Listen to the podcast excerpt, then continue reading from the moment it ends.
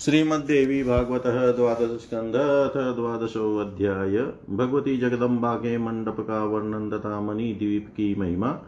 व्यासुवाच, तदेव देवी सदनम मध्यभागे विराजते सहस्रस्तम्भसंयुक्ताश्चत्वारस्तेषु मण्डपा शृङ्गारमण्डपश्चेको मुक्तिमण्डप एव च ज्ञानमण्डपसंज्ञस्तु तृतीयपरिकीर्तिता। एकान्तमण्डपश्चेव चतुर्थपरिकीर्तित नानावितान् संयुक्ता नानाधूपेस्तु धूपिता कोटिसूर्यसमाः कान्त्या भ्राजन्ते मण्डपा शुभा तन्मण्डपानां परित काश्मीरवनिका स्मृता मल्लिका कुन्दवनिका यत्र पुष्कलकाः स्थिता, सङ्ख्याता मृगमदे पूरितास्तत्र वा नृप महापद्माटि महापद्माटवी तद्वद्रत्नसोपाननिर्मिता सुधारसेन सम्पूर्णा गुञ्जन्मतमधुव्रता हंसकारण्डवाकीर्णा गन्धपूरितदिक्तटा वनिकानां सुगन्धेस्तु मणिद्वीपं सुवासितम् शृङ्गारमण्डपे देव्यो गायत्री विविधेश्वरे सभासदो देववरा मध्ये श्रीजगदम्बिका। मुक्तिमण्डपमध्ये तु मोचयत्यनिशं शिवा ज्ञानोपदेशं कुरुते तृतीये नृपमण्डपे, चतुर्थमण्डपे चेव जगदरक्षाविचिन्त्य नं मन्त्रिणी सहिता नित्यं करोति जगदम्बिका। चिन्तामणिगृहे राजन्शक्तितत्त्वात्मके परे सोपाने दशभियुक्तो। मञ्चकोऽप्यधिराजते ब्रह्मा, विष्णुश्च, रुद्रश्च, ईश्वरश्च, सदाशिव, एते मञ्चकुरा प्रोक्ता फलकस्तु सदाशिव। तस्योपरि महादेवो भुवनेशो विराजते, या देवी निजलीलार्थं द्विधा भूता बभूव सृष्टियादो तु स एवायं तद् दाङ्गो महेश्वर कन्दर्पदर्पनाशोद्यत्कोटिकन्दर्पसुन्दर पञ्चवक्त्रस्त्रिनेत्रश्च मणिभूषणभूषित हरिणाभीतिपरशुन्न वरं च निजबाहुभिः ददान षोडशाब्दोऽसो देव सर्वेश्वरो महान्। कोटिसूर्यप्रतीकाशश्चन्द्रकोटिसुशीतल शुद्धस्फटिकसङ्काशस्त्रीनेत्रशीतलद्युति वामाङ्के सन्निशनास्य देवी श्रीभुवनेश्वरी नवरत्नगणाकिरण काञ्चीनाम विराजिता तप्तकाञ्चनसन्नद्ध वैदुर्याङ्गदभूषणा कनश्रीचक्रताटङ्कवीटङ्कवदनाम्बुजा ललाटकान्तिविभव विजितार्ध सुधाकरा बिम्बकान्ति तिरस्कारीरदच्छदविराजिता लसत्कुङ्कुंस्तु कस्तूरीतिलकोदभासितानना दिव्यचूडामणीश्वार चञ्चनचन्द्रकसूर्यका उद्यतकविषम स्वच्छनाशाभरणभासुरा चिन्ताकलिम्बतस्वच्छमुक्ता गुचविराजिता पाटीरपङ्कर्पूरकुङ्कुमालकृतस्तनि विचित्रविविधाकल्पा कम्बुशङ्काशकन्दरा दाडिमीफलबीजाभदन्तपङ्क्तिविराजिता नर्घ्यरत्नघटितमुकुटाञ्चितमस्तका मतालीमालविलस दलकाढ्यमुखाम्बुजा कलङ्ककाशर्यनिर्मुक्तश्च चन्द्रनिभानना जाह्नवी सलिल वर्तशोभिनाभिविभूषिता माणिक्यशकलाबद्धमुद्रिकाङ्गुलिभूषिता पुण्ड्रीकदलाकारनयनत्रयसुन्दरी कल्पिता च महाराग पद्मरागोज्ज्वलप्रभा रत्नकिङ्किणीकायुक्तरत्नकङ्कणशोभिता मणिमुक्ता शरापारल् रत्नाङ्गुलिप्रभ विततप्रभाजाललसत्करा कन् कञ्चुकी गुम्फिता पारनानारत्न ततिद्युतिमलिकाक्मो दीधमिलमलिकाली सदावृता। सुवृतनिवि निवीडोतुं कुचुभारा लसा शिवा वरपाशाङ्कुशभाति लसदभाउ चतुष्टया सर्वशृङ्गारवेशाण्या सुकुमाराङ्गवल्लरी सौन्दर्यधारा सर्वस्वा निर्व्याज करुणामयी निजसंलापमाधुर्य विनिर्भत्सित कच्छपि कोटिकोटिरविन्दूनां कान्तिं या बिभ्रति परा नानासखिभिदासीभिस्तथा देवाङ्गनादिभिः सर्वाभिदेवताभिस्तु समन्तात् परिवेष्टिता। इच्छाशक्त्या, ज्ञानशक्त्या, क्रियाशक्त्या समन्विता, लज्जा तुष्टिस्तथा पुष्टि कीर्तिकान्ति क्षमा, दया, बुद्धिर्मेधा स्मृतिर्लक्ष्मी मूर्तिमत्यौङ्गना, स्मृता, जया च, विजया, चेवाप्यजयी। जिता चापराजिता, नित्याविलासिनी दोग्ध्री त्वघोरा मङ्गलानवपीठशक्तय एतास्तु सेवन्ते यां पराम्बिका। यस्यास्तु पार्श्वे भागे स्तो निदितो शङ्खपद्मको नवरत्नवा नद्यस्तथा वे काञ्चनस्रवा सप्तधातु वा नद्यो निधिभ्यातु विनिर्गता, शुद्धा सिन्धवन्तगामिन्यस्ता सर्वा नृपशतम्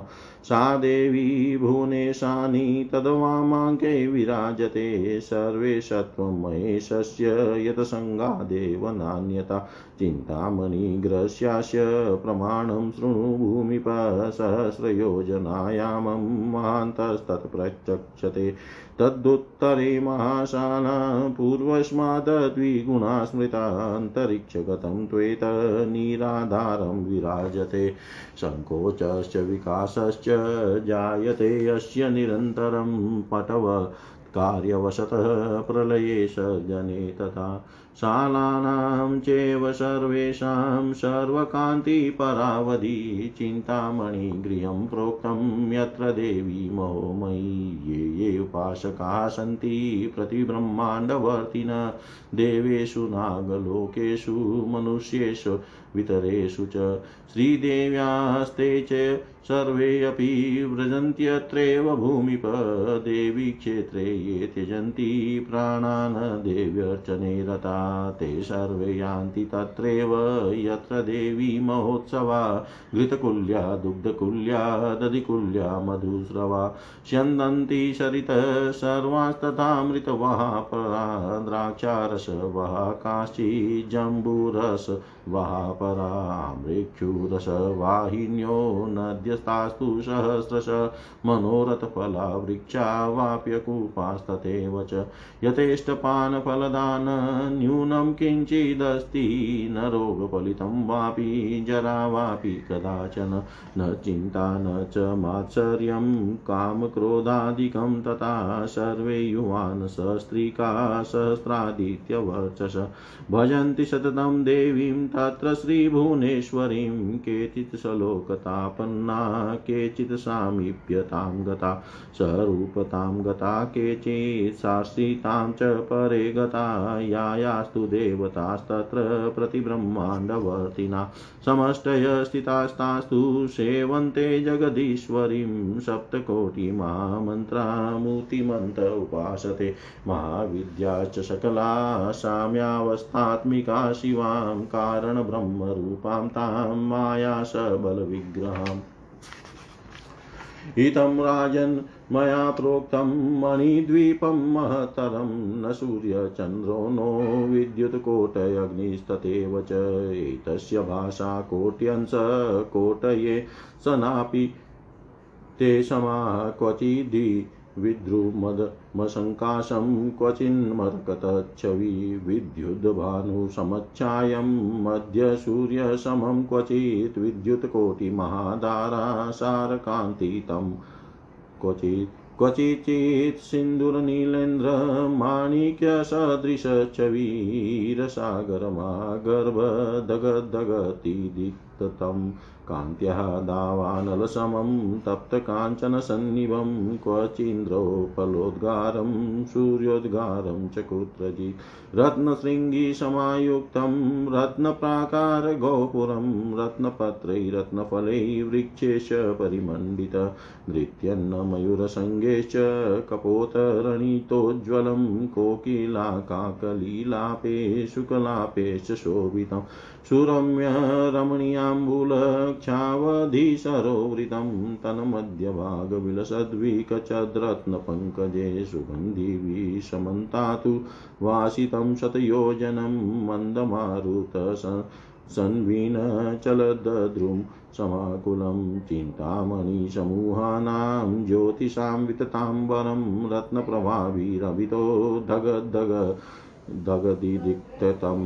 रत्नप्रभाभिरभितो धगधग दगदिदिक्तम् वृक्षव्रातमहागन्धवातव्रातसुपूरितं धूपधूपायितं राजन्मणिदीपायुतोज्ज्वलं मणिजालकसच्छिद्रतरलोदरकान्तिभिदिङ्मोहजनकं चेत दर्पणोदरसंयुतम् ऐश्वरस्य समग्रस्य शृङ्गारस्यखिलस्य च सर्वज्ञतया सर्वयास्तेजश्चाखिलस्य वे पराक्रमस्य सर्वस्य सर्वोत्तमगुणस्य च सकलाया दयायाश्च समाप्तिरिय भूपते राज्ञानन्दमारभ्य ब्रह्मलोकान्तभूमिषु आनन्दाये स्थिता सर्वे ते अत्रैवान्तर्भवन्ति इति ते वर्णितं राजन् मणिद्वीपं महतरं महादेव्या परं स्थानं सर्वलोकोत्तमोत्तमम्। एतस्य स्मरणात् सद्य सर्वं पापं विनश्यति, प्राणोत्क्रमणसन्धोतु स्मृत्वा तत्रैव गच्छति।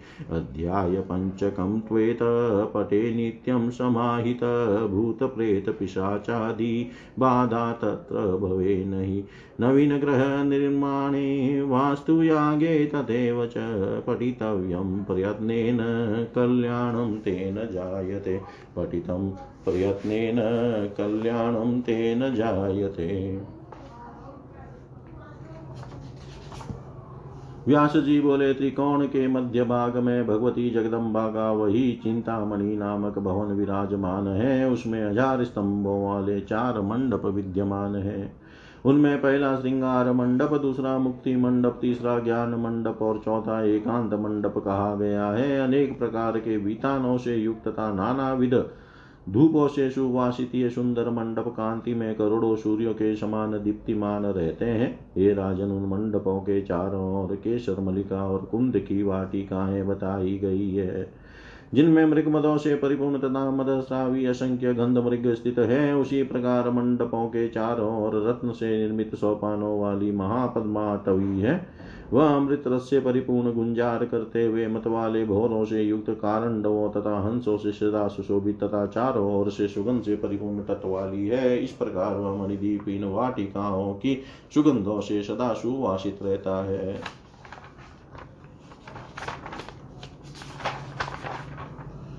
श्रृंगार मंडप के मध्य भाग में विराजमान जगदम्बिका के चारों ओर सभासद के रूप में श्रेष्ठ देवगण विद्यमान रहते हैं और वहाँ देवियाँ नाना विध स्वरों में सदा गाती रहती है। मुक्ति मंडप के मध्य में विराजमान होकर कल्याणमयी भगवती जगदम्बा भक्तों को सदा मुक्ति प्रदान करती है और हे राजन तीसरे ज्ञान मंडप में विराजमान होकर वे ज्ञान का उपदेश करती है। एकांत मंडप नामक चौथे मंडप में अपने मंत्रियों के साथ भगवती जगत की रक्षा के विषय में नित्य विचार विमर्श करती है। हे राजन, चिंतामणि ग्रह में भगवती के शक्ति तत्व रूपी दस श्रेष्ठ सोपानों से युक्त उनका मंच अत्यधिक सुशोभित तो होता है। ब्रह्मा, विष्णु, रुद्र और सदाशिव ईश्वर ये उस मंच के पाए कहे गए हैं। सदाशिव मंच के फलक हैं। उसके ऊपर भुवनेश्वर महादेव विराजमान है। सृष्टि के आदि में अपनी लीला करने के लिए जो भगवती स्वयं दो रूपों में प्रकट हुई थी, उन्हीं के अर्धांग स्वरूप ये भगवान महेश्वर है। वे कामदेव के अभिमान का नाश करने में परम कुशल करोड़ों कामदेव के समान सुंदर पाँच मुक्त तथा तीन नेत्रों से युक्त और मणि के विभूषणों से विभूषित है। सदा सोलह वर्ष के पतित होने वाले वे सर्वेश्वर महादेव अपनी भुजाओं में हरिण अभय मुद्रा परशु तथा वर मुद्रा धारण किए हुए हैं। वे त्रिनेत्र महादेव, करोड़ों सूर्य के समान, प्रकाशमान, करोड़ों चंद्रमा के समान, शीतल शुद्ध शुद्ध स्फटिक मणि के समान, आभा वाले तथा शीतल कांति वाले हैं। इनके वाम अंक में देवी, भूश्री, भुवनेश्वरी विराजमान है। वे नौ रथ प्रकार नौ प्रकार के रत्नों से जटित स्वर्ण की कर धनी से सुशोभित है और तथा तप्त स्वर्ण तथा वेदुर्य मणि से निर्मित बाजू बंद से भूषित है। कमल के समान मुख वाली भगवती के कौन कानों में श्री चक्र की आकृति के समान स्वर्ण का कर्ण फूल सुशोभित हो रहा है। उनके ललाट की कांति के भैभव ने अर्धचंद्र के सौंदर्य को जीत लिया है। वे भीमबाफल की कांति को तिरस्कृत करने वा, वाले होठों से सुशोभित है। कुमकुम कस्तूरी के तिलक से अनुलिप्त उनका मुखमंडल अति प्रकाशित है। कांति युक्त चंद्रमा तथा सूर्य के समान दिव्य तथा उज्ज्वल रत्नमय चुड़ामणि उनके मस्तक पर विराजमान है। उदयकालीन शुक्र नक्षत्र के सदृश स्वच्छ नाशी का भूषण से वे सुशोभित है। चिंताक नामक कंडभूषण से लटकते हुए मोती के गुच्छे से वे सुशोभित हो रही है। चंदन कपूर और कुमकुम के अनुलेप से उनका वक्ष स्थल अलंकृत है। वे अनेक रूपों से सुसज्जित शंख के समान ग्रीवा वाली तथा अनार के दानों के सदृश दंत पंक्ति से सुशोभित हो रही है। वे अपने मस्तक पर बहुमूल्य रत्नों से निर्मित मुकुट धारण किए रहती है। उनके मुख कमल पर्वत वाले भ्रमरों की पंक्ति के सदृश अलका वाली सुशोभित है। वे कलंक की काली माँ से रहित शारदीय चंद्रमा के सदृश मुखमंडल वाली और गंगा के जलावृत भवर तुल्य सुंदर नाभि से विभूषित है। वे माणिक्य के ध्वान दानों से जटित मुद्रिका से युक्त अंगुलियों से सुशोभित और कमल दल की आकृति वाली तीन नेत्रों से वे अत्यंत सौंदर्यमय प्रतीत होती है। वे शान पर चढ़ाकर अतीव स्वच्छ किए गए महाराग तथा पद्मराग मणि के सदृश उज्ज्वल कांति से संपन्न है और रत्न में घुंघरू वाली करधनी तथा रत्न निर्मित कंकन से सुशोभित है। उनके चरण कमल मणियों और मोतियों की मालाओं से विराजमान रहने वाली अपार शोभा से संपन्न है। वे रत्नों से युक्त अंगुलियों से फैलते हुए प्रभा जाल से सुशोभित हाथों वाली है। हाथ वाली है, उनकी कंचुकी में गूथे हुए नाना विध रत्नों की पंक्तियों से अनुपम प्रकाश निर्गत हो रहा है। मलिका की सुगंधि से पूर्ण केश के जुड़े पर स्थित मलिका की माला पर मंडराने वाले भौरों के समूह से देवी सुशोभित हो रही है। वृताकार सघन तथा उन्नत रोजों के भार से कल्याणमयी भगवती अलसाई हुई प्रतीत होती है। उनकी चारों भुजाओं में वर पाश अंकुश तथा वह मुद्रा सुशोभित तो हो रही है। वे भगवती समस्त श्रृंगार, वेश से संपन्न लता के समान अत्यंत कोमल अंगों वाली समस्त सौंदर्यों की आधार स्वरूपा तथा निष्कपट करुणा से ओतप्रोत है। वे अपनी वाणी की मधुरता से वीणा के स्वरों को भी तुच्छ कर देती है। वे परा भगवती करोड़ों करोड़ों सूर्य तथा चंद्रमाओं की कांति धारण करती है। वे बहुत सी सखियाँ, दासियों, देवांगनाओं तथा समस्त देवताओं से चारों ओर से सदा गिरी रहती है।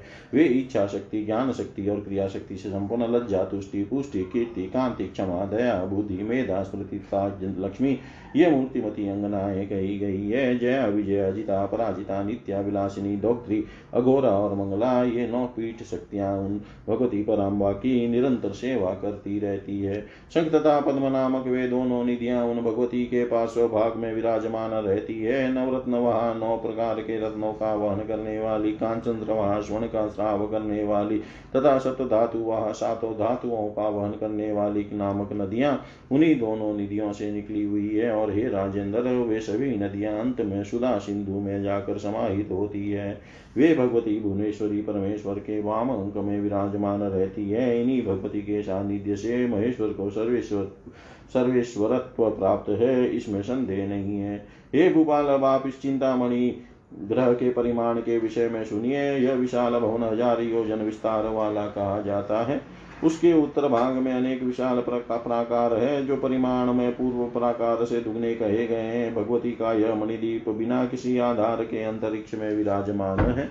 जैसे किसी कार्यवश पट का संकोच तथा विकास होता रहता है, वैसे ही प्रलय अवस्था में इस मणिद्वीप का संकोच तथा सृष्टि काल में विकास हो जाता है। इसका सृष्टि विनाश नहीं होता। सभी प्रकोटों की, संपूर्ण कांति की, परम सीमा को ही चिंतामणि ग्रह कहा गया है। जहाँ तेजोमयी देवी विराजमान रहती है। हे भूपाल, प्रत्येक ब्रह्मांड में रहने वाले तथा देवलोक नागलोक मनुष्य लोक एवं अन्य लोकों में निवास करने वाले जो भी श्री देवी भुवनेश्वरी के उपासक हैं, वे सब इसी मणिद्वीप को प्राप्त होते हैं। जो लोग भगवती की आराधना में संलग्न रहते हुए देवी क्षेत्र में प्राणोत्सर्ग करते हैं। वे सब वहीं जाते हैं। जहाँ महानंद स्वरूपिणी भगवती विराजमान रहती है। घृतकुल्या, दुग्धकुल्या, दधिकुल्या, तथा मधुश्रवा नदियाँ वहाँ सदा प्रवाहित रहती है। उसी प्रकार अमृत वहा द्राक्षा रसवाहा जम्बू रसवाहा आम्र रसवाहिनी तथा इक्षु रसवाहिनी हज़ारों अन्य नदियाँ भी वही है। वहाँ मनोरथ रूपी फल वाले अनेक वृक्ष तथा वैसे ही बावलियाँ और कुप भी विद्यमान हैं, जो प्राणियों की इच्छा अनुसार इच्छा के अनुरूप उन्हें यथेष्ट फल तथा जल प्रदान करते हैं। वहाँ किसी प्रकार का भाव नहीं है। उस मणिद्वीप में किसी को भी रोगों से जर्जरता, बुढ़ापा, चिंता, मात्सर्य, काम, क्रोध आदि कभी नहीं होते। वहाँ रहने वाले सभी लोग युवा अवस्था से संपन्न स्त्री युक्त और हज़ारों सूर्यों के समान तेजस्वी रहते हैं और वे श्री भुवनेश्वरी देवी की निरंतर उपासना करते हैं। उपासना परायण लोगों में से कुछ लोग सालोक्य मुक्ति प्राप्त कर चुके हैं, कुछ सामीप्य मुक्ति को प्राप्त हुए हैं, कुछ सारूप्य मुक्ति प्राप्त कर चुके हैं तथा कुछ अन्य प्राणी साष्टी मुक्ति के अधिकारी हुए हैं। प्रत्येक ब्रह्मांड में रहने वाले जो जो देवता हैं, उनके अनेक समूह वहाँ स्थित रहकर जगदीश्वरी की उपासना करते हैं। मूर्तिमान होकर सात करोड़ महामंत्र तथा समस्त महाविद्याएँ उन साम्यावस्था वाली। कारण ब्रह्म स्वरूपिणी तथा माया माया सबल विग्रह धारण करने वाली कल्याणमयी भगवती की उपासना में तत्पर रहते हैं। हे राजन, इस प्रकार मैंने अत्यंत महान मणि द्वीप का वर्णन कर दिया। करोड़ों सूर्य, चंद्रमा, विद्युत और अग्नि, वे सब इस मणि द्वीप की प्रभास के करोड़वे अंश के करोड़वे अंश के भी बराबर नहीं है। वहीं कहीं पर भूँगे के समान प्रकाश फैल रहा है, कहीं मरकत मणि की छवि छिटक रही है, कहीं विद्युत तथा भानु सदृश तेज विद्यमान है, कहीं मध्यान्ह काली सूर्य के समान प्रचंड तेज फैला हुआ है और कहीं करोड़ों बिजलियों की महान धाराओं की दिव्य कांति व्याप्त है, कहीं सिंदूर नीलेन्द्र मणि और माणिक्य के समान छवि विद्यमान है, कुछ दिशाओं का भाग हीरा मोती की रश्मियों से प्रकाशित हो रहा है। वह कांति में दावानल तथा तपाए हुए स्वर्ण के समान प्रतीत हो रहा है। कहीं कहीं चंद्रकांत मणि और सूर्यकांत मणि से बने स्थान है। इस मणिद्वीप का शिखर रत्नमय तथा इसके प्राकार और गोपूर्वी रत्न निर्मित है। यह रत्नमय पत्रों फलों तथा वृक्षों से पूर्णतः मंडित है। यह पूरी मयूर समूहों के नृत्यों, कबूतरों की बोलियों और कोयलों की काकली तथा शूकों की मधुर ध्वनियों से सुशोभित रहती है। यह सुरम्य तथा रमणीय जल वाले लाखों सरोवरों से घिरा हुआ है। इस मणिद्वीप का मध्य भाग विकसित रत्नमय कमलों से सुशोभित है। उसके चारों ओर सौ योजन तक का क्षेत्र उत्तम गंधों से सर्वदा सुवासित रहता है। मंद गति से प्रभावित वायु के द्वारा हिलाए गए वृक्षों से यह व्याप्त रहता है। चिंतामणि के समूहों की ज्योति से वहाँ का विस्तृत आकाश सदा प्रकाशित रहता है और रत्नों की प्रभा से सभी दिशाएँ प्रज्वलित रहती है। वृक्ष समूहों की मधुर सुगंधों से सुपूरित वायु वहाँ सदा बहती रहती है। हे राजन दस हज़ार योजन तक प्रकाशमान वह मणिद्वीप सदा सुगंधित धूप से सुवासित रहता है। रत्नमयी जालियों के छिद्रों से निकलने वाली चपल किरणों की कांति का दर्पण से युक्त यह मणिद्वीप दिशा भ्रम उत्पन्न कर देने वाला है। हे राजन, समग्र ऐश्वर्य संपूर्ण श्रृंगार, समस्त सर्वज्ञता, समग्र तेज, अखिल पराक्रम, समस्त उत्तम गुण और समग्र दया की इस मणिद्वीप में अंतिम सीमा है। एक राजा के आनंद से लेकर ब्रह्मलोक पर्यंत तक जो जो आनंद हो सकते हैं, वे सब इस मणिद्वीप के आनंद में अंतर्निहित है। हे राजन, इस प्रकार मैंने आपसे अति महनीय मणिद्वीप का वर्णन कर दिया। महादेवी का यह परम धाम संपूर्ण उत्तम लोकों से भी उत्तम है। इस मणिद्वीप के स्मरण मात्र से संपूर्ण पाप शीघ्र ही नष्ट हो जाते हैं और मृत्यु काल में इसका स्मरण हो जाने पर प्राणी उसी पूरी को प्राप्त हो जाता है। इन पाँच अध्यायों का अध्याय आठ से लेकर बारह तक जो प्राणी सावधान होकर नित्य पाठ करता है, उसे भूत प्रेत पिशाचाती बाधाएँ नहीं होती। नए भवन के निर्माण तथा वास्तु यज्ञ के अवसर पर प्रयत्न पूर्वक इसका पाठ करना चाहिए, उसे कल्याण होता है। इति श्रीमद्देवी भागवते महापुराणे अष्टादशसहस्रयां संहितायां द्वादशस्कन्धे मणिदीपवर्णनं नाम द्वादशोऽध्याय. सर्वं श्रीशां सदाशिवार्पणम् अस्तु। ॐ विष्णवे नम, ॐ विष्णवे नम, ॐ विष्णवे नम।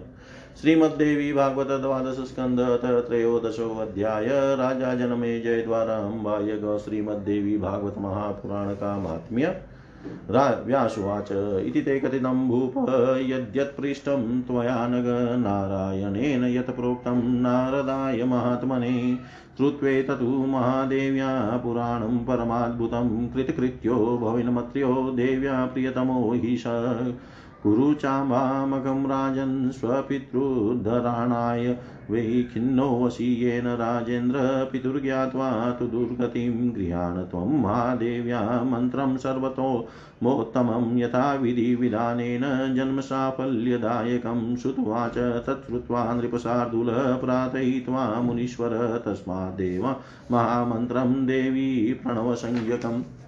दीक्षाविधिं विधानेन जग्राह नृपशतं ततः आहूय धौम्यादिन्नवरात् समागमे अम्बायज्ञं चकाराशु वितसाट्य विवर्जित ब्राह्मणे पाठयामास पुराणं त्वेदुत्तमं श्रीदेव्यै श्रीदेव्याग्रे अम्बिका प्रीत्यै देवी भागवतं परं ब्राह्मणभोजयामासाप्यसङ्ख्याता न सुवासिनी कुमारी वटुकादिश्च दीनानास्तथैव च, द्रव्यप्रदानेन स्थान सर्वान् सन्तोष्य वसुदाधिप समाप्य संस्थाने संस्थितो यावदेव हि, तावदेव हि चाकाशान्नारद समवातरत् रणयन् महतीं वीणां ज्वलदग्निशिकोपमं संसम्भ्रम दृष्ट्वा तं नारदं मुनिम् आसनाद्युपचारेश्च पूजयामास भूमिप कृत्वा तु कुशलप्रसन्नं प्रपृच्छागमकारणं राजोवाच। कुत आगमनं साधो ब्रूहि किं करवाणि ते सन्नातोऽहं कृतार्थोऽहं त्वदागमनकारणात् इति राज्ञो वच श्रुत्वा प्रोवाच मुनिशतम् अद्याश्चर्यं मया दृष्टं देवलोके नृपोतनम्। नृपोत्तम तन्निवेदयितुं प्राप्तस्त्वत्सकाशेषु विस्मितः पिता ते दुर्गतिं प्राप्तो निजकर्म विपर्ययात् स एवायं दिव्यरूप वपु भूत्वाधुनेव हि देवदेवे स्तुतः सम्यगप्सरोभिः समन्दत। विमानवर्मारुह्यं मणिद्वीपं गतो भवत देवी भागवतस्यास्य श्रवणोत्फलेन च अम्बा मकल मक फलेनापि पिता मे, पिता ते सुगतिं ततः धन्योऽसि, कृतकृत्योऽसि जीवितं सफलं तव नरकादुदधृतस्तातस्त्वया तु कुलभूषण देवलोकेष्वितकीर्तिस्त्ववाद्य विपुलाभवत्। श्रुत्वाच नारदोक्तं समाकर्ण्य प्रेमगदगदितान्तरपपातपाण्डु पादाम्बुजयो व्यासस्याद्भुतकर्मण, त्वानुग्रहतो देव कृतार्थोऽहं महामुने किं मया प्रकृति प्रतिकर्तव्यं नमस्कारादृते तव अनुग्राह्यं सदेवाहमेवमेव त्वया मुने इति राज्ञो वच श्रुत्वा प्यासीभिरभिनन्द्य च उवाच वचनं श्लक्षणं भगवान् बादरायण राजन् सर्वं परित्यज्य भज देवी पदाम्बुजं देवी भागवतं चेव पा पठ नित्यं समाहित अम्बामकं सदा भक्त्या कुरु नित्यमतीन्द्रितनायासेन तेन त्वं मोक्षसे भवबन्धनात् सन्त्यन्यानि पुराणानि हरिरुद्रमुखानि च देवी भागवतस्यास्य कलां नाहरन्तीं षोडशीं सारमेतत्पुराणानां वेदानां चेव सर्वश मूलप्रकृतिर्वेषा यत्र तु प्रतिपाद्यते समं तेन पुराणं स्यात् कथयन् नृपोत्तमं। पाठे वेदसमं पुण्यं यस्य स्या जनमे जयं पठितव्यप्रयत्नेन तदेव विभो विबुधोत्यमेत्युक्त्वा नृपवर्यं तं जगां मुनिराट् ततः जग्मुश्चेवेतास्थानं धूम्यादिमुनयो मला देवी भागवतस्येव प्रशंसा चक्रुरुत्तमा। राजा शशास धरणी ततः सन्तुष्टमानस देवी भागवतं चेव पठ शृणुव निरन्तरं देवी भागवतं चेव शृणुव निरन्तरम् व्यास जी बोले, हे राजन, हे अनग, आपने मुझसे जो जो पूछा, वह मैंने आपको बता दिया, जिसे पूर्व में नारायण ने महात्मा नारद से कहा था। महादेवी का यह परम अद्भुत पुराण सुनकर मनुष्य कृत्य कृतकृत्य हो जाता है और वह भगवती का प्रियतम हो जाता है। हे राजेंद्र, चूँकि अपने पिता की दुर्गति के विषय में जानकर आप अत्यंत विषादग्रस्त हैं अतएव हे राजन आप अपने पिता के उद्धार के निमित्त देवी यज्ञ कीजिए। आप विधि विधान के अनुसार महादेवी के सर्वोत्तमोत्तम मंत्र की दीक्षा ग्रहण कीजिए, जो मनुष्य जन्म को सार्थक कर देता है। सूत जी बोले, उसे सुनकर नृप श्रेष्ठ जन्मे जय ने मुनिन्द्र व्यास से प्रार्थना करके उन्हीं से विधि पूर्वक देवी के प्रणव संज्ञक महामंत्र की दीक्षा ग्रहण की करने ग्रहण की। तत्पश्चात महाराज ने नवरात्र के आने पर धौम्य आदि मुनियों को बुलाकर धन की कृपणता किए बिना शीघ्रता पूर्वक अम्बा यज्ञ आरंभ कर दिया। इसमें उन्होंने भगवती जगदम्बा की प्रसन्नता के लिए उनके समक्ष ब्राह्मणों के द्वारा इस पर उत्तम देवी भागवत महापुराण का पाठ कराया। इस यज्ञ में उन्होंने असंख्य ब्राह्मणों, सुवासिनी, स्त्रियों, कुमारी, कन्याओं, ब्रह्मचारियों, दीनों तथा अनाथों को भोजन कराया। तत्पश्चात धन दान के द्वारा उन सभी को पूर्ण संतुष्ट करने के बाद पृथ्वीपति जन्मे जय यज्ञ समाप्त करके ज्यो ही अपने स्थान पर विराजमान हुए, उसी समय प्रज्वलित अग्नि की शिखा के समान तेज वाले देवर्षि नारद अपनी महती नामक वीणा बजाते हुए आकाश से उतरे।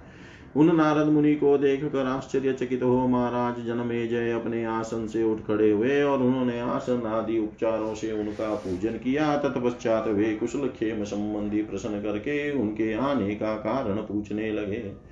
राजा बोले, हे साधो, आप कहाँ से आ रहे हैं? आप मुझे यह बताइए कि मैं आपकी क्या सेवा करूँ? मैं आपके आगमन से सनात और कृतार्थ हो गया हूँ। राजा की यह बात सुनकर मुनि श्रेष्ठ नारद ने कहा, हे नृप श्रेष्ठ आज मैंने देवलोक में एक आश्चर्यजनक घटना देखी है। उसी को बताने के लिए मैं विस्मित होकर आपके पास आया हूँ। अपने विपरीत कर्मों के कारण आपके पिताजी दुर्गति में पड़े हुए थे। वे ही अब दिव्य शरीर धारण करके श्रेष्ठ विमान पर चढ़कर श्रेष्ठ देवताओं तथा अप्सराओं से चारों ओर से भली भांति स्तुत होते हुए मणिद्वीप को चले गए हैं। इस देवी भागवत के श्रवण जनित फल तथा देवी यज्ञ के फल से ही आपके पिताजी उत्तम गति को प्राप्त हुए हैं। हे कुलभूषण, आप धन्य तथा कृत कृत्य हो गए हैं और आपका जीवन सफल हो गया। आपने नरक से अपने पिताजी का उद्धार कर दिया और आज देवलोक में आपकी महान कीर्ति और अधिक विस्तृत हो गई है। सूत जी बोले हे मुनीश्वरी, हे मुनीश्वरों नारद जी का यह वचन सुनकर महाराज जन्म जय का हृदय प्रेम से गदगद हो गया और वे अद्भुत कर्मों वाले व्यास जी के चरण कमलों पर गिर पड़े। वे कहने लगे, हे देव, आपकी कृपा से ही मैं कृतार्थ हुआ हूँ। हे महामुने, नमस्कार के अतिरिक्त मैं आपके लिए विशेष कर ही क्या सकता हूँ? हे मुने, आप मुझ पर इसी प्रकार अनुग्रह सदा करते रहे। राजा का यह वचन सुनकर भगवान बादरायण व्यास ने अपने आशीर्वचनों से उनका अभिनंदन कर मधुर वाणी में कहा, हे राजन, सब कुछ त्याग करके आप भगवती के चरण कमलों की उपासना कीजिए और दत्चित होकर नित्य देवी भागवत पुराण का पाठ कीजिए। साथ ही नित्य आलस्य रहित होकर भक्ति पूर्वक देवी यज्ञ का अनुष्ठान कीजिए। उसके फल स्वरूप आप भवबंधन से अनायास ही छूट जाएँगे। यद्यपि विष्णु पुराण तथा शिव पुराण आदि अनेक पुराण हैं, किंतु वे इस देवी भागवत पुराण की सोलहवीं कला की भी क्षमता नहीं क्षमता नहीं कर सकते। यह देवी भागवत समस्त वेदों तथा पुराणों का सार स्वरूप है। हे नृप श्रेष्ठ जिस देवी भागवत में साक्षात मूल प्रकृति का ही प्रतिपादन किया गया है, उसके समान अन्य कोई पुराण भला कैसे हो सकता है? हे जन्मे जय जिस देवी भागवत पुराण का पाठ करने से वेद पाठ के समान पुण्य प्राप्त होता है। उसका पाठ श्रेष्ठ विद्वानों को प्रयत्न पूर्वक करना चाहिए। उन नृप श्रेष्ठ जन्मे जैसे ऐसा कहकर मुनिराज व्यास चले गए। उन्होंने देवी भागवत की ही श्रेष्ठा प्रशंसा की, की, की देवी भागवत की ही श्रेष्ठ प्रशंसा की। तदंतर संतुष्ट मन वाले महाराज जन्मे जय देवी भागवत पुराण का निरंतर पाठ तथा श्रवण करते हुए पृथ्वी का शासन करने लगे।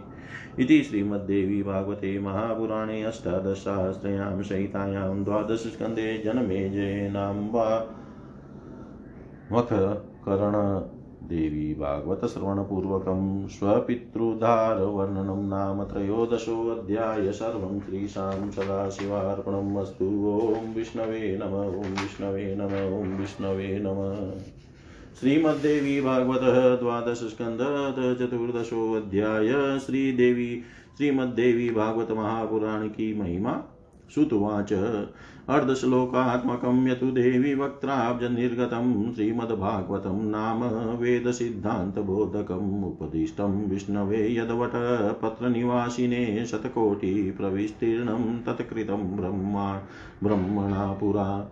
तत्सारमेकतः कृत्वा व्यासेन सुखहेतवे अष्टादशसहस्रं तु द्वादशस्कन्दसंयुतं देवी भागवतं नाम पुराणं ग्रथितं पुरा अद्यापि देवलोके तद्बहुविस्तीर्णमस्ति।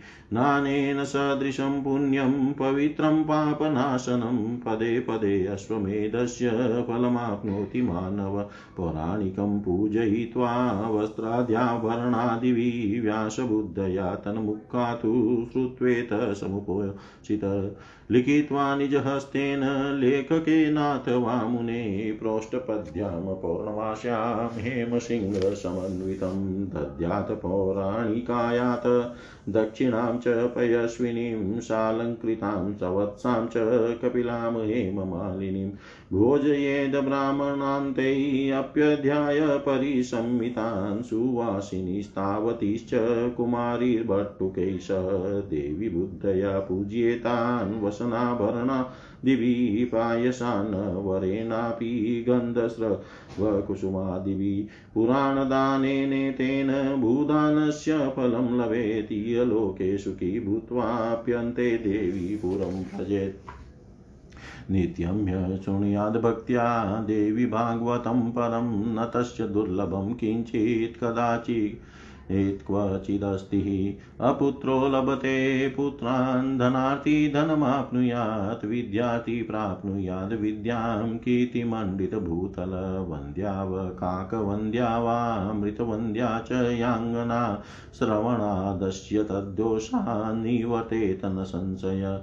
यद्गेहे पुस्तकं चेतत् पूजितं यदि तिष्ठति, तद्गेहं न त्यजे नित्यं रमा चैव सरस्वती। नेक्षन्ते तत्र वेतालडाकिनी राक्षसादय ज्वरितं तु नरं स्पृष्ट्वा पटेदेतत्समाहित मण्डलानाशमाप्नोति ज्वरोदाः समन्वितः शतावृत्त्याश्च पठनात्यक्षयरोगो विनश्यति। प्रतिसन्ध्यं पठेद्यस्तु सन्ध्यां कृत्वा समाहित। एकैकमस्य चाध्यायं स नरो ज्ञानवान् भवेत्। शङ्कुनाश्चैव वीक्ष कार्याकार्येषु चैव हि तत्प्रकारपुरस्तात् कथितोऽस्ति मया मुने नवरात्रे पटे नित्यं शारदीये अतिभक्तित तस्याम्बिका तु सन्तुष्टा ददाति चाधिकं फलं वैष्णवेश्चैव सेवेश्च रमोमप्रीयते सदा। शौरे च गाणपत्ये च श्रेष्ठशक्ते चतुष्टये। पठितव्यप्रयत्नेन नवरात्रचतुष्टये वेदिके निजगायत्री प्रीतये नित्यशो मुने पठितव्यं प्रयत्नेन विरोधो नात्र कस्यचित्। उपासना तु सर्वेषां शक्तियुक्तास्ति सर्वदा। तच्छक्तेरेव तोषार्थं पठितव्यं सदा द्विजे स्त्रीशूद्रो न पठेदेतत् कदापि च विमोहित। शृणुयाद्विजवक्त्रा तु नित्यमेवेति च स्थितिः किं पुनः पुनर्बहुनोक्तेन सारं वक्ष्यात्। मितत्वत वेदसारमिदं पुण्यं पुराणं द्विजसत्तमा वेदपाठसमं पाठे श्रवणे च तथैव हि सचिदानन्दरूपां तां गायत्री प्रतिपादितां न नमामि। ह्रीं देवीं धियो यो न प्रचोदयातिथि श्रुतवच श्रुत्वा नेमिषीयास्तपोदना पूजयामाशुरत्युच्चैः श्रुतं पौराणिकोत्तमम्। प्रसन्नहृदया सर्वे देवी पादाम्बुजाचका निवृत्तिं परमां प्राप्ता पुराणस्य प्रभावत नमश्चक्रु पुनः श्रुतं क्षमाप्य च मुहुर्मुहुः संसारवारिदेस्तात् प्लवोऽस्माकं त्वमेव हि। इति समुनिवराणामग्रत सकलने निगमगुह्यं दौर्गमेतत्पुराणं नतमतमुनिसङ्गं वर्धयित्वा शिशाम्बा चरणकमलभृङ्गो निजगामाथ सूत चरणकमलभृङ्गो निजगामाथ सूत सूत जी बोले, पराम्बा देवी के मुख कमल से वेद सिद्धांत का बोधक जो आधा श्लोक निकला था सर्वम खल्व मिदमेवाहम नान्यदास्ति सनातनम, अर्थात सब कुछ मैं ही हूँ और दूसरा कोई भी सनातन नहीं है। ये आधा श्लोक और जिसका उद्देश्य स्वयं देवी ने वटपट पर शयन करने वाले विष्णु को किया था, उसी को पूर्व काल में ब्रह्मा जी ने सौ करोड़ श्लोकों के रूप में विस्तृत कर दिया। तत्पश्चात व्यास जी व्यास जी ने सुखदेव जी को पढ़ाने के लिए इसके सार भाग को एकत्र करके अठारह हज़ार श्लोकों तथा बारह स्कंदों से युक्त श्री मददेवी भागवत नामक पुराण की रचना की। वह पुराण अब भी देवलोक में वैसे ही विस्तृत रूप से विद्यमान है। इस पुराण के समान पुण्यदायक, पवित्र तथा पापनाशक दूसरा कोई पुराण नहीं है। इसके एक एक पद का पाठ करने से मनुष्य अश्वमेध यज्ञ का फल प्राप्त करता है। हे मुने, स्वयं अपने हाथ से देवी भागवत पुराण लिखकर या किसी लेखक को से लिखवा कर पुराण का वाचन करने वाले विद्वान को इसे देकर वस्त्र तथा आभूषण आदि से उनकी पूजा करके उनके प्रति व्यास बुद्धि रखकर नियम पूर्वक उनके मुख से इस पुराण का श्रवण करना चाहिए। कथा की समाप्ति के दिन भाद्रपद पूर्णिमा तिथि को स्वर्ण सिंहासन पर स्थापित करके इस पुराण का दान उस पौराणिक विद्वानों को, विद्वान को करना चाहिए। पुनः दक्षिणा के रूप में उन्हें विविध अलंकारों तथा सोने के हार से विभूषित और बछड़े से युक्त दूध देने वाली कपिला गौ प्रदान करनी चाहिए। कथा के अंत में, पुराण में जितने अध्याय है, उतने ही ब्राह्मणों तथा उतनी ही सुवासनियों को, उतनी ही कुमारियों और बालकों के साथ भोजन कराना चाहिए। उन सब में देवी की भावना करके वस्त्र, आभूषण, चंदन, माला, पुष्प आदि से उनकी पूजा करें, एवं उत्तम पायसान खीर का भोजन कराए। मनुष्य इस पुराण के दान से पृथ्वी के दान का फल प्राप्त करता है और इस लोक में सुख भोग कर अंत में देवी लोक को प्राप्त होता है। जो इस श्रेष्ठ दे, श्रीमद देवी भागवत का नित्य भक्ति पूर्वक श्रवण करता है, उसके लिए कुछ भी कहीं और कहीं कभी दुर्लभ नहीं है। इसके श्रवण से पुत्रहीन व्यक्ति को पुत्र धन चाहने वाले को धन और विद्या के अभिलाषी अभिलाषी को विद्या की प्राप्ति हो जाती है। साथ ही संपूर्ण पृथ्वी लोक में वह कीर्तिमान हो जाता है। जो स्त्री वंद्या काक वंद्या अथवा मृत वंद्या हो, वह इस पुराण के श्रवण से, उस दोष से मुक्त हो जाती है। इसमें संदेह नहीं है। यह पुराण जिस घर में विधि पूर्वक पूजित होकर स्थित रहता है, उस घर को लक्ष्मी तथा सरस्वती कभी नहीं छोड़ती और वेताल, डाकिनी तथा राक्षस आदि वहाँ झांकते तक नहीं। यदि ज्वरग्रस्त मनुष्य को स्पर्श करके एकाग्रचित होकर इस पुराण का पाठ किया जाए तो दाहक ज्वर उसके मंडल को छोड़कर भाग जाता है। इसकी एक सौ आवृत्ति के पाठ से क्षय रोग समाप्त हो जाता है। जो मनुष्य प्रत्येक संध्या के अवसर पर दत्सित होकर संध्या विधि संपन्न करके इस पुराण के एक एक अध्याय का पाठ करता है, वह ज्ञानवान हो जाता है। कार्य कार्य के अवसरों पर इस पुराण के द्वारा शकुन का भी विचार करना चाहिए। हे मुने, उसकी विधि का वर्णन मैंने पहले मेरे द्वारा पहले किए, किया जा चुका है। शारदीय नवरात्र में परम भक्ति से इस पुराण का नित्य पाठ करना चाहिए। इसे जगदम्बा उस व्यक्ति पर प्रसन्न होकर उसकी अभिलाषा से भी अधिक फल प्रदान करती है। वैष्णव सेव शौर तथा गणपत्य जनों को अपने अपने इष्ट देव की शक्ति के, संतुष्टि के लिए चैत्र, आषाढ़, अश्विन और माघ इन मासों के चारों नवरात्रों में इस पुराण का प्रयत्न पूर्वक पाठ करना चाहिए। इससे रमा उमा आदि शक्तियाँ उस पर सदा प्रसन्न रहती है। हे मुने, इसी प्रकार वेदिकों को भी अपनी गायत्री की प्रसन्नता के लिए इसका नित्य पाठ करना चाहिए। इस पुराण में कहीं किसी का विरोध वचन नहीं है। वैष्णव, शोर आदि सभी जनों की उपासना सदा शक्ति युक्ति ही होती है। इसलिए शक्ति को संतुष्ट करने के लिए द्विजों को इस पुराण का सदा पाठ करना चाहिए। स्त्रियों तथा सुदूरों को चाहिए कि वे अज्ञान वश इसका कभी पाठ न करें, अपिति वो ब्राह्मण के मुख से ही इसका नित्य श्रवण करे, यही मर्यादा है। अधिक कहने से क्या लाभ? मैं आपको इसका वास्तविक सार बताऊँगा। हे श्रेष्ठ मुनियों, यह पुराण परम पवित्र तथा वेदों का सार स्वरूप है। इसके पढ़ने तथा सुनने से वेद पाठ के समान फल प्राप्त होता है। गायत्री नाम से प्रतिपादित उन सचिदानंद स्वरूपिणी ह्रीम ही भगवती को मैं प्रणाम करता हूँ, वे हमारी बुद्धि को प्रेरणा प्रदान करें। सचिदानंद रूपा, ताम गायत्री प्रतिपादिताम नमामि ह्रीं महीं देवीं धियो यो न प्रचोदयात्। पौराणिकों में श्रेष्ठ सूत जी का यह वचन सुनकर नेमिषारण्यवासी तपोधन मुनियों ने बड़े समारोह सम, समारोह के साथ उनका सम्मान किया। भगवती के चरण कमलों के उपासक वे सभी मुनि प्रसन्न हृदय वाले हो गए। इस पुराण के प्रभाव से वे परम शांति को प्राप्त हुए।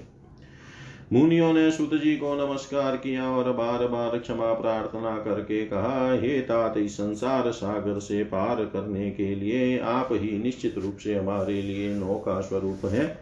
इस प्रकार सभी श्रेष्ठ मुनियों के समक्ष सभी वेदों के गुह्यम विषय रूप दुर्गा चरित्र प्रतिपादक श्रीमद्देवी भागवत पुराण को विनय संपन्न मुनि जनों को सुनाकर तथा उनके आशीर्वाद से वृद्धि को प्राप्त होकर भगवती के चरण कमलों के भृंग स्वरूप सूत जी वहाँ से चले गए। इति श्रीमद्देवी भागवते महापुराणे अष्टादशसहस्रयां संहितायां द्वादशस्कन्धे श्रीमद्देवी भागवत महापुराण श्रवणफलवर्णनं नाम चतुर्दशोऽध्याय। सर्वं श्रीशां सदाशिवार्पणम् अस्तु ॐ विष्णवे नम, ॐ विष्णवे नम, ॐ विष्णवे नमः। द्वादशस्कन्धसमाप्तः श्रीमद्देवी भागवतमहापुराण सम्पूर्णं सम्पूर्णोऽयं ग्रन्थ ॐ पूर्णमद, पूर्णमिदं, पूर्णात् पूर्णमुदच्यते, पूर्णस्य पूर्णमादाय पूर्णमेवावशिष्यते। ॐ शान्ति शान्ति शान्ति। सप्श्लोकी दुर्गा शिवुवाच देवि त्वं भक्षुल्वै सर्वकार्यविदायिनी खलु हि कार्यसिद्ध्यर्थम् उपायं ब्रूहि यत्नत। देव्युवाच शृणुदेव प्रवक्ष्यामि, खलु सर्वेष्टसाधनं मया तवेव स्नेहेनाप्यं वास्तुति प्रकाश्यते। ओ विनियोगो मस्य श्री दुर्गा सप्श्लोकी स्त्रोत्र मंत्र से नारायण ऋषि अनुष्टुप छंद श्री महाकाली महालक्ष्मी महासरस्वत्यो देवता। श्री दुर्गा प्रीतियतम सप्श्लोकी दुर्गा पाठे विनियोग। ओम ज्ञानी नाम चेतांसी। देवी भगवती सा बलादाकृष्य मोहाय महामाया प्रयच्छति। दुर्गे स्मृता हरसिभितिमशेषजन्तौ स्वस्ते स्मृतामतिमतीं शुभां ददासि। दारिद्र्यदुःखभयारिणी का त्वदन्या सर्वोपकारकरणाय सदाद्रचिता। सर्वमङ्गलमङ्गल्यै शिवे सर्वार्थसाधिके शरण्ये त्र्यम्बके गौरी नारायणी, नमोऽस्तु ते शरणागतदीनाथ परित्राणपरायणे सर्वस्यार्ति हरे देवी नारायणी, नमोऽस्तु ते सर्वस्वरूपे सर्वेशे सर्वशक्तिसमन्विते भयवस्थायिनो देवी, दुर्गे देवी, नमोऽस्तु ते रोगान् शेषान् पहंसि तुष्टारुष्टा तु कामान् सकलानभीष्टान् त्वमाश्रितानां न विपन्नानां तमाश्रितां हि आश्रियतां पर्यान्ति। सर्वबाधा प्रशमन्नं त्रैलोक्यस्य अखिलेश्वरी एवमेव तव्या कार्यमस्मद्वैरिविनाशनम् जय जय श्री सप्तलोकी दुर्गा तत्सत, ओं तत्सत, ओं तत्स देव्यपराक्षमापन स्तोत्रम् न मन्त्रं नो यन्त्रं तदपि च न जाने स्तुतिमहो, न चावानं ध्यानं तदपि च न जाने स्तुतिकथा, न जाने मुद्रास्ते तदपि च न जाने विलपनं परं जाने मात्र त्वदनुसरणं क्लेशरणं विधेरज्ञाने न द्रविणविरहेणालसतया विधेया शक्य तव तव चरण्योर्याच्युतिर्भूः तदेतच्छन्तव्यं जननि सकलोदारिणि शिवे कुपुत्रो जायेत कचिदपि कुमाता न भवति पृथिव्यां पुत्रास्ते जननि भवसन्ति सरला परं तेषा मध्ये विरतर विरलतरलोहं तव सुत मदीयोऽयं त्यागसमुचितमिदं नो तव शिवे कुपुत्रो जायेत क्वचिदपि कुमाता न भवति तव चरणसेवा न रचिता न वा दत्तं देवी द्रविणमपि भूयस्तव मया। तथापि त्वं स्नेहं मयि निरुपमं यत्र कुरुषे। कुपुत्रो जायेत् क्वचिदपि कुमाता न भवति। परित्यक्ता देवा विविधविधसेवा कुलतया मया पञ्चाशीतेरधिकमपनीते तु वयसि इदानीं चेन्मातस्तव यदि कृपा नापि भविता निरालम्बो लम्बोदरजननि तमयामि शरणम्। स्वपाको जल्पाको भवति मधुपाकोपमगिरा निरातङ्को रङ्को विहरति चिरं कोटिकङ्कैः कर्णे विशति मनुवर्णे फलमिदं जनको जानीते जननि जपनीयं जपविदो चिताभस्मालेपो गरलमशनं दिक्पटधरो जटादा श्रीकण्ठे भुजपतिहारी पशुपति कपाली भूतेशो भजति जगदीशे जगदीशेक्पदवीं भवानी त्वत्पाणिग्रहणपरिपाटी फलमिदम् न मोक्ष्याङ्काङ्क्षा भवविभवाञ्चापि च न मे न विज्ञानापेक्षा शशिमुखिसुखे चापि न पुनः अतस्त्वां संयाचे जननि जननं यातु मम वै मृडानि रुद्राणि शिव शिव भवानीति जपत नारादितासि विधिना विविधोपचारे किं रुचिन्तनपरेण कृतिं वचोभिश्यामे त्वमेव यदि किंचन मह्यनाथे दत्से कृपामुचितमम्ब परं तवेव। आपत्सु मग्नः स्मरणं तवद्यं करोमि दुर्गे करुणान्वेषी नितत् तत्त्वं मम क्षुधात्रिशाता जननीं स्मरन्ति। जगदम्बविचित्रमन्त्र, किं परिपूर्णा करुणास्ति चेन्मयि अपराधपरम्परा परं नहि माता समुपेक्षते श्रुतं। मत्समः पातकी नास्ति, पापग्नि त्वत्समा एवं ज्ञात्वा महादेवी यथा योग्यं तथा कुरु एवं ज्ञात्वा महादेवी यथा योग्यं तथा कुरु जय जय श्रीमच्छङ्कराचार्य विरचितं देव्यपराक्षमापनस्तोत्रं सर्वं श्रीशां सदाशिवार्पणम् अस्तु। ॐ विष्णवे नम, ॐ विष्णवे नम, ॐ विष्णवे नम, ॐ नमः पार्वतीपते, हर हर महादेव शम्भो, कैलाशपति भूले मती